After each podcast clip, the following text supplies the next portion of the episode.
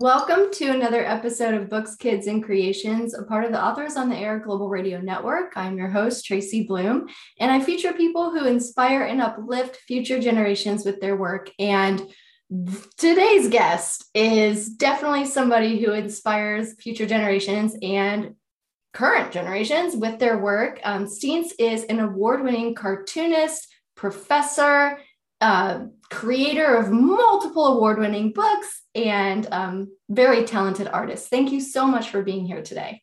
Thank you for having me. You're welcome. So, um, I had the honor of reading your your newest book, Heart Takes a Stage, and um, it's such a cool book. And I the thing that I really loved about it is that basically on every page there's kind of a haha funny yeah. Like is this some kind of like formula or is it like do you yeah it's method to your to your yeah for sure. I mean you know that book is i call it a collection rather than a graphic novel because it doesn't work the same way as most comics do. There's not like a beginning middle and end. So you don't go into it thinking oh this is going to be my entire story right here in this book. It's really just a collection of all the strips that i've done from my when I took on Heart Takes uh, when I took on Heart of the City, mm-hmm. and uh, so yeah, the the focus is definitely to make sure that there is a punchline for every single strip because that's just the way newspaper strips work. You know, you're not sure if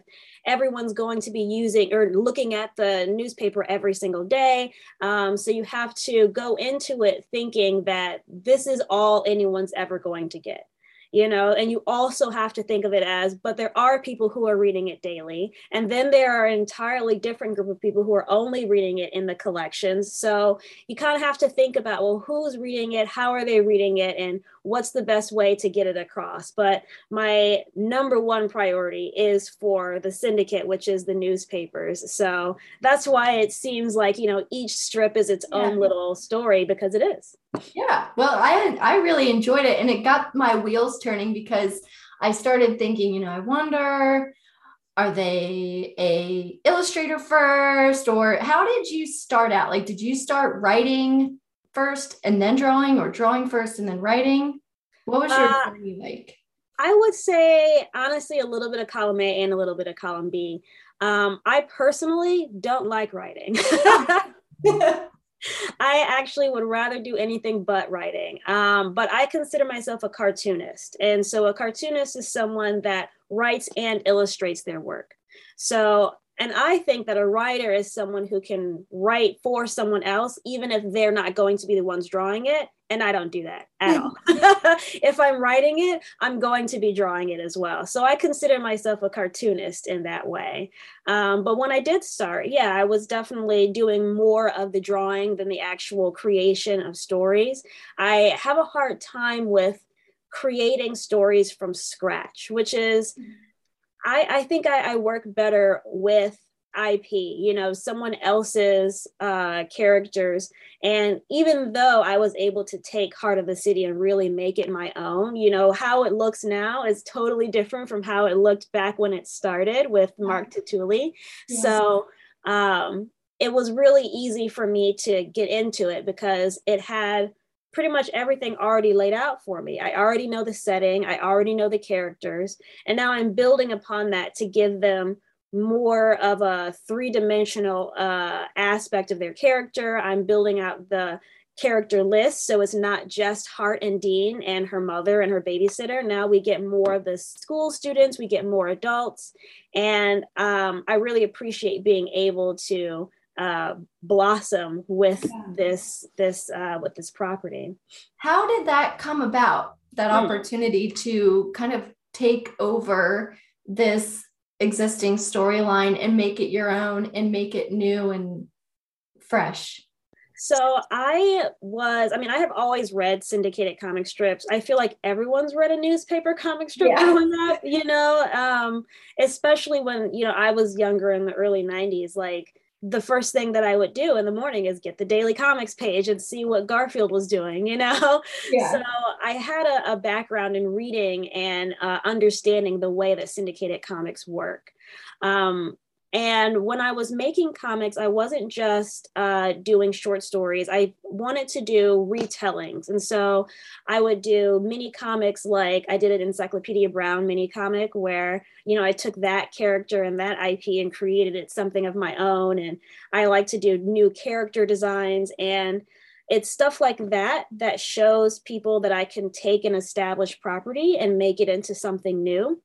And uh, Shena Wolf, who was my editor uh, at Andrews McMeel, she reached out to me and she asked, What do you think about doing syndicated comics? And I was like, Well, I've read them before. so I'm sure I can figure it out. But I did ask her, you know, like, what was it about my work that made her look to me as someone who could take on a series? And she said a part of it was, you know, being able to take something that established and creating it for a new generation but another part of it was the fact that I have an editorial background. Mm-hmm. And so when doing editorial, um, especially on projects that require a lot of moving pieces and a lot of uh, creators and a lot of their agents and getting them paid, it's a lot of, um, it requires uh, a lot of great time management and great organization.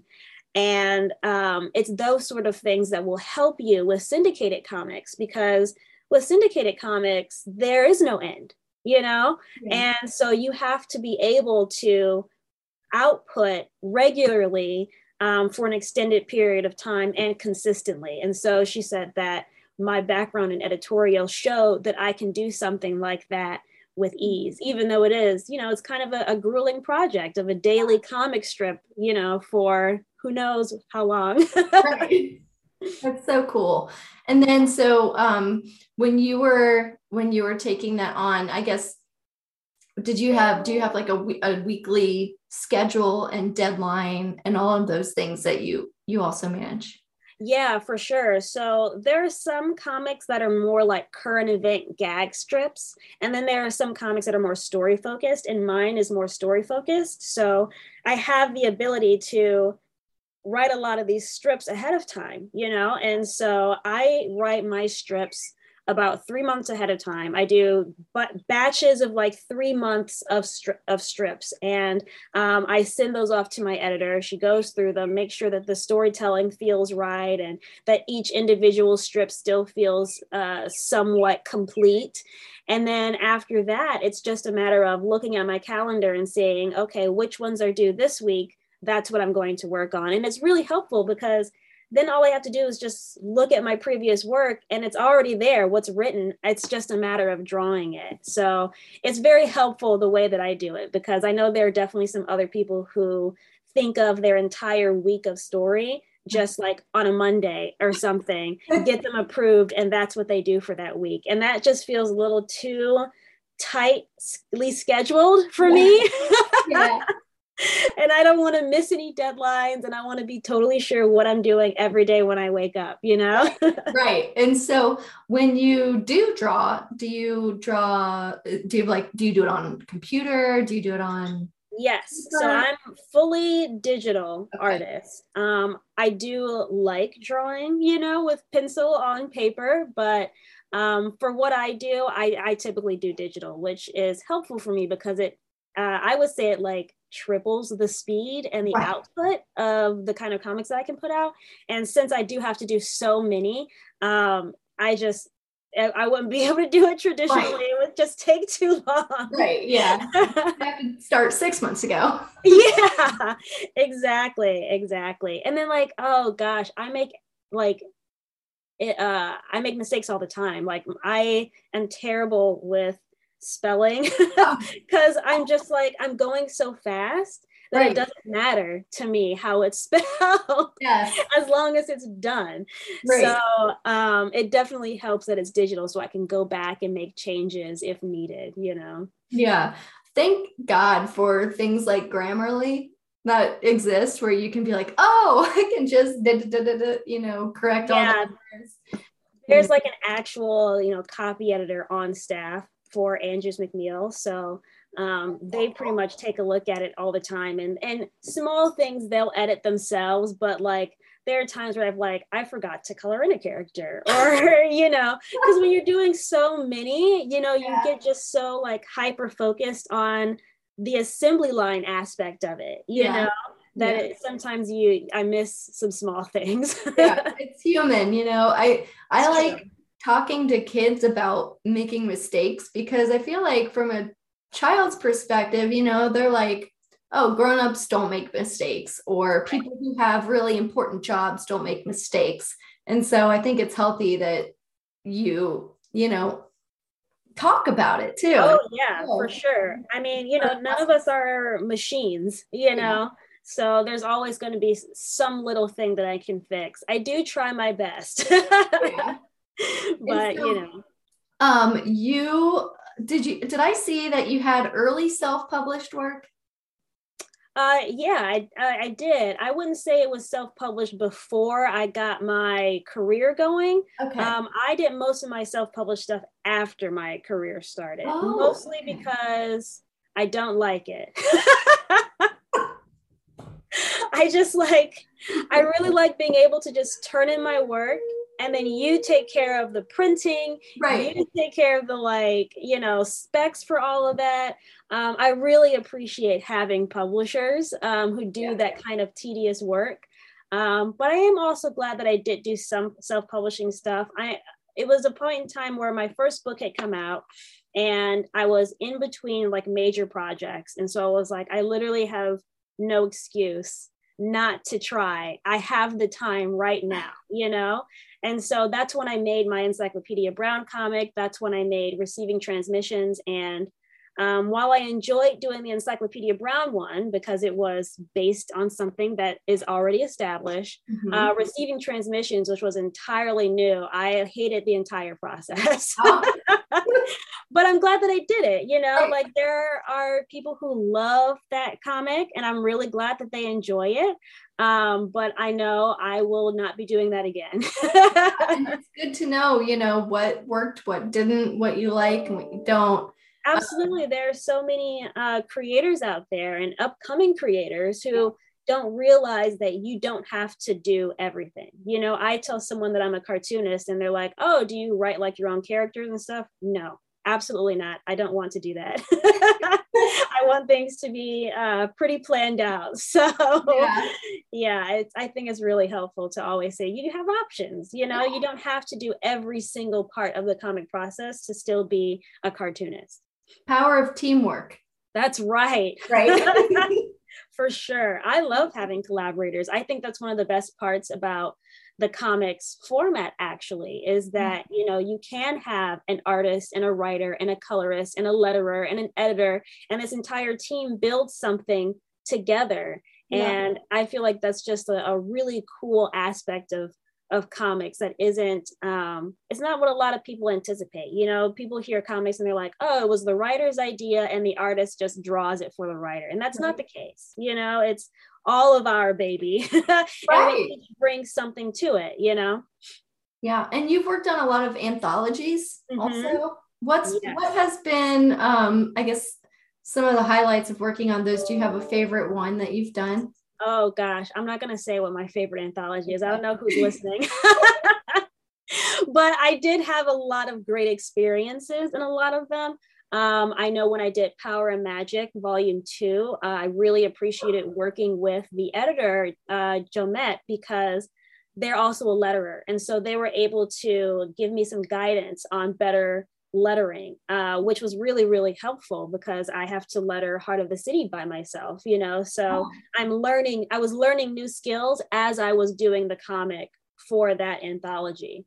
Um, but there's one that's coming up that I'm working on. It's actually for a, a comic magazine. Oh. And uh, I'm excited to play around with the different things that I can do. I think that's one of the nice parts about anthologies is that they are short um, but you still get paid for them. And you also get an opportunity to learn what it's like to work in that industry, whether it's learning how to work with an editor or learning how to set up your pages for print. All of that you can get out of working uh, in, on anthology. So I always recommend people, if they're just getting started, um, to just go full speed ahead and try and get into those anthologies. And some anthologies, if you don't have an artist, maybe they'll match you up with an artist. Or if you don't have a writer, maybe they'll match you up with a writer. So um, it's a really great option for new creators for sure. That's that's really good advice. And then I also saw that you're working on another project. It's the history of tabletop role playing games. Yes, exactly. Yes. Good job. what so, is the history of role playing games? I don't know. I want yeah, so it's a really cool project. It's called Side Quest. It's a graphic novel history of TTRPGs or tabletop role playing games. And I am writing it with my co collaborator, um, Sam Sattin and we are your avatars that will take you throughout space and time to see the history of tabletop role playing games. So we go back to Han Dynasty China, we go through Iran, and we go through uh, Germany and how things have changed over time and how it all leads to what tabletop role playing games are today. So it's a, a very ambitious project, that's for sure. Um, but it's been really fun. And I've learned a lot about the history of tabletop role playing games. And I've been uh, able to really stretch my uh, comic making skills with it. Because, you know, when you're working with nonfiction, you kind of have to think about other things like visual representation has to be pretty exact. You know you can't really just make it up on the fly. Right. so and i think the hardest part of that book right now is that because we're going through space and time there are some points in time where there are no references for things you know? So i'm basing my knowledge of what han dynasty china looked like from vases or from yeah. paintings you know? So i think that's uh, like, are you getting to travel and go and visit like old historical? No. Not at all. No. Um, if they had paid for that, that right. would be cool. be cool. but yeah, typically for that for, sort of thing, um, no, comic artists are not treated like journalists and have that option to do that sort of research. You kind of have to do it on your own and figure it out. So um, but hey, who knows? Maybe um, it will be a really successful book and people yeah. want to fly me out to new places. right. And you could do author events. That's true. Who knows? Who knows? Putting it out there. exactly. And so for um, future generations and people who are inspired to do the things that you do, um, what kind of wisdom and words of wisdom do you have for them? Mm. Um, there's a couple different things, but I, I know when it comes to cartoonists, I would recommend starting now. Start when you feel the urge to start because a lot of people will wait until they feel like they're better at drawing or they're better at inking or they're better at coloring. And it's like, you only get better at those things if you practice. So you have to just go ahead and make it. I found that I learned more about the comics making process from doing my first graphic novel, Archival Quality, than any of the other short comics that I did. So um, I say if you have an idea for something, just go into it and and and start. And another piece of advice would be to start small. Your first book doesn't have to be your magnum opus. You know, your first uh, comic can be three pages long. You're, but it's it's really all about completion and uh, perfection is the enemy of completion. So yeah. try not to uh, hem and haw over your piece for too long because you know you're always going to find something that you want to change. Just try and get it to as complete as you feel is enough for someone to understand the story, and you go from there. That's such good advice. Yeah, and I think that's true for for anybody who's starting out as an artist anyone who's starting out as a writer. Um, you know, I God, I look back at my first children's books that I wrote, and I'm yeah. like, don't look at them, don't don't buy them, don't look at them, they're horrible, throw them away. I, you know, sometimes I feel that way about my first book too, but I have to also remember that, you know, we are the creators. Right. So we're always going to look at our old stuff and be like, oh, geez. Right. oh, you bought that? but it could be someone's favorite book, you know, you never know. So, That's right. yeah.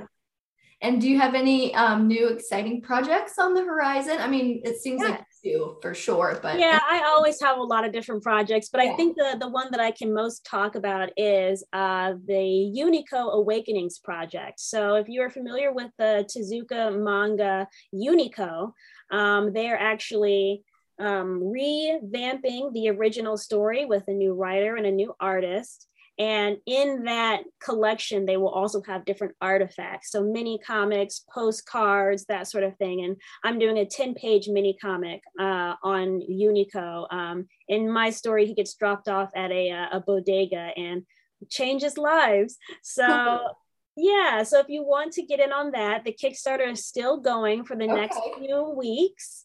Um, and it would be really great if you could check out the Kickstarter. Yeah, we can put a link to the Kickstarter in yeah. the so that people can check it out and I'll um, have it underneath too. So if you scroll down in the feed, you'll be able to see it. That is very cool. I love Kickstarter.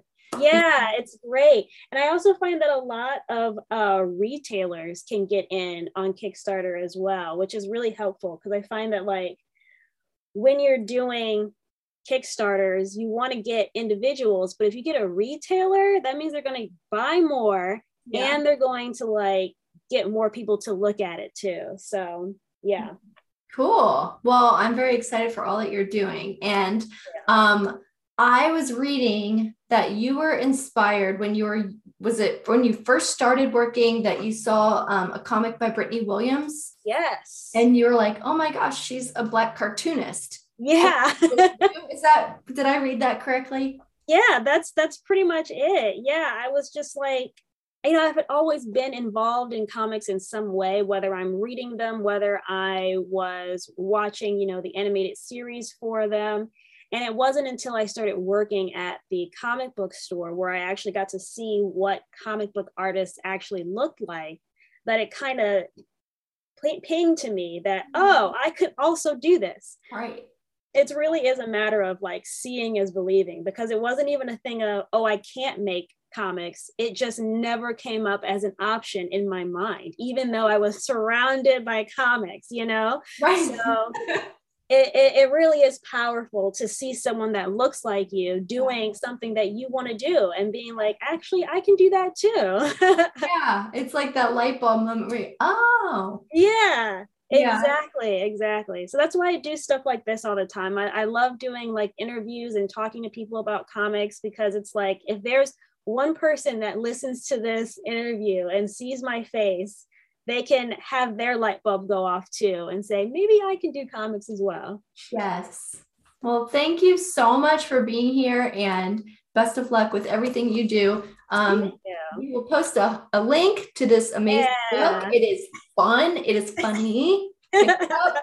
oh, and then also, if you read the first book and you want more, that book ends uh, November 15th of 2020. So if you go to gocomics.com oh. and you look up Heart of the City, go to November 16th and you can continue the story from there. Awesome. Thank you so much. You're so welcome. for being here and have a great day. Thanks.